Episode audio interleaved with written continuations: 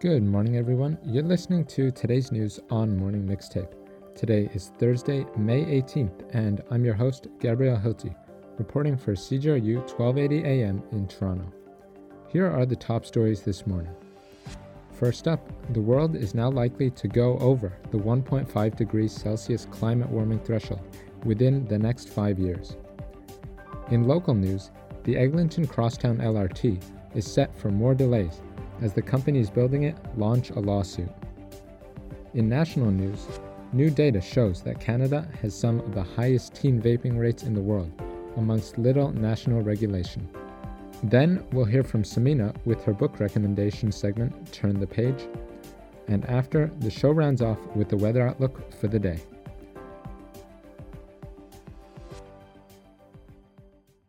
Moving to the headlines, scientists are warning that the world is likely to go over the 1.5 degrees Celsius climate warming threshold within the near future. Reported in The Guardian and other outlets, this means that global temperatures will be more than 1.5 degrees warmer compared to pre industrial levels. The new information comes from a report by the World Meteorological Organization, WMO, published on Wednesday. The report details that there is a 66% likelihood of crossing the 1.5 degree threshold that scientists have warned could cause catastrophic consequences and long term negative impacts. The Secretary General of the WMO, Professor Petteri Taalas, specified that the report does not mean that the world will permanently cross the 1.5 degree threshold, but rather that the report is an alarm that the world will breach the threshold temporarily but with increasing frequency in the future. He explained that an upcoming El Nino weather system that increases global temperatures, combined with the human induced climate change through greenhouse gases, are the forces that will push the world into uncharted territory in the next five years. Countries across the world have pledged under the 2015 Paris Climate Agreement to limit global warming to well below 2 degrees Celsius and preferably under 1.5 degrees. Governments will meet this November at the COP28 UN Climate Summit to assess the progress made towards the goals of the Paris Climate Agreement. It is predicted that the assessment will show that the world is far off track to reducing greenhouse gas emissions by the required 43% this decade that are necessary to have a good chance to limiting global warming below 1.5 degrees. Moving to local news, the Eglinton Crosstown LRT will now face more delays as the companies building it have launched a lawsuit against the Ford government and Metrolinx. Reported in Global News and other outlets, the consortium of companies building the LRT, called Crosslinks Transit Solutions or CTS, claims that its attempts to complete the project are being hindered by demands from the Toronto Transit Commission TTC. A notice of application filed by Crosslinks and seen by Global News paints the TTC as out of control and having a constant list of demands out of line of the scope of the project.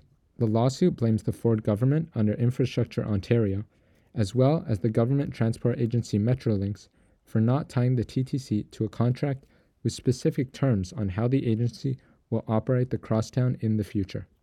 The suit will be the latest of delays for the line that has been under construction for more than a decade. Metrolinx and Infrastructure Ontario have not filed legal responses to the lawsuit yet, but claim that it is aimed to distract from the point that Crosslinks has still not provided a credible timeline for the line's completion. Acting Toronto Mayor Jennifer McKelvie said that she is disappointed with the latest development and called on Ontario Premier Doug Ford to bring together a roundtable and find a solution. In Queen's Park, Transportation Minister for Ford's Progressive Conservatives Caroline Mulroney blamed the previous Liberal government for the LRT saga despite the fact that the Progressive Conservatives have held office with a majority for almost five years. While the lawsuit moves ahead, Mulroney and Metrolinx are still hoping for Crosslinks to deliver a schedule for the completion of the project, which was promised by today.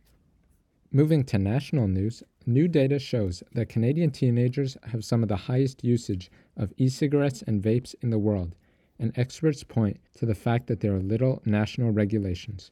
CBC News reported on the data, which comes from a Health Canada survey that questioned around 60,000 students from grades 7 to 12 in nine provinces over 10 months in 2021 and 2022. The survey found that around 30% of students had tried an e cigarette, with the rate up to around 40% of students in grades 10 to 12. Additionally, 17% of students had used e cigarettes in the last month, and daily vaping rates were 8% across all students and close to 12% with students in grades 10 to 12. Experts, like youth vaping researcher David Hammond at Waterloo University, say the daily vaping rates are among the highest in the world and that the country has passed the possibility of youth vaping simply being a short term fad. Many of the experts point to the fact that there is little national regulation of vapes, with no regulation of flavored e cigarettes as the reason for the high rates of youth vaping. The data from the Health Canada survey shows that flavors are popular with Canadian teens, and 63% of students who vaped in the past month indicated that they used a fruit flavor most often.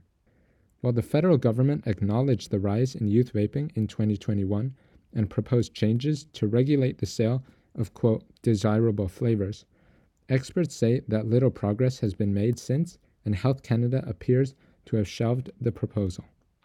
Health Canada, in an email response to CBC News, said that it is still reviewing feedback from consultations in 2021. In the absence of federal action, some provinces, including Quebec, Nova Scotia, and New Brunswick have taken action on their own, banning most or all flavored e cigarettes. For an effective measure to decrease the rates of youth e cigarette use, experts are continuing to call for national regulations and say local restrictions can easily be circumvented. Switching from the headlines to our daily segment, here's Samina with a book recommendation in Turn the Page. Hello, listeners. Welcome to Turn the Page. My name is Samina. Each week, I'm going to make a book recommendation, and I hope it gets you turning the pages. May is Asian Heritage Month, and 2023 is the 21st anniversary since the Government of Canada declared it as such. It is a time to reflect on and recognize the many contributions that people of Asian origin have made and continue to make to Canada. One of the best ways to do this is to read about the stories by people of Asian descent. In the last few years, there have been a rise in anti Asian discrimination, leading to attacks on Asian communities. Hate has no place anywhere.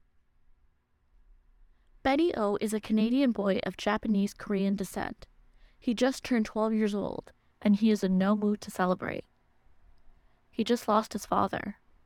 His mother, descending further into grief, has become a hoarder to fill the void. Benny isn't sure how to cope with the grief, but one day he starts hearing things. Objects start speaking to him. The title of the book is The Book of Form and Emptiness. The author is Ruth Ozeki. In addition to being an author, Ruth is a filmmaker, a Zen Buddhist priest, and teaches writing. You really get a sense of her love of language reading her words. Benny is one narrator, the other narrator is the book itself. Benny unfortunately tells people at school about hearing objects, for example, coffee cups, talking to him, and after ridicule, he is placed in a psychiatric ward. There, he meets a girl who gives him a secret message and leads him to the library, where he finds a book and, reading her words, takes him on a journey. Have you ever asked yourself, if a book could talk, what would it say? Benny is about to find out. I'm going to warn you this book will take you a long time to read. It takes place over two years. It touches on themes of grief, loss, mental health, consumerism, the magic of books, and interdependence. I can assure you it's worth reading until the end. Last year, it won the Women's Prize for Fiction. I hope you enjoy it. If you find there's a book you want to read immediately, check with your local library and don't forget to check Overdrive for a digital copy. You could also check your local independent bookstore. If you enjoyed this book and want to share your thoughts or make a recommendation, please find us on Instagram at CJRU News. Thank you for listening. Happy reading. Taking a look at today's forecast, it's going to be mostly sunny with a high of 15 and a low of 7 degrees. That's everything for today. Thanks for listening to Morning Mixtape with the day's top headlines and stories in a quick format. For CJRU 1280 AM in Toronto, I'm Gabriel Hilty.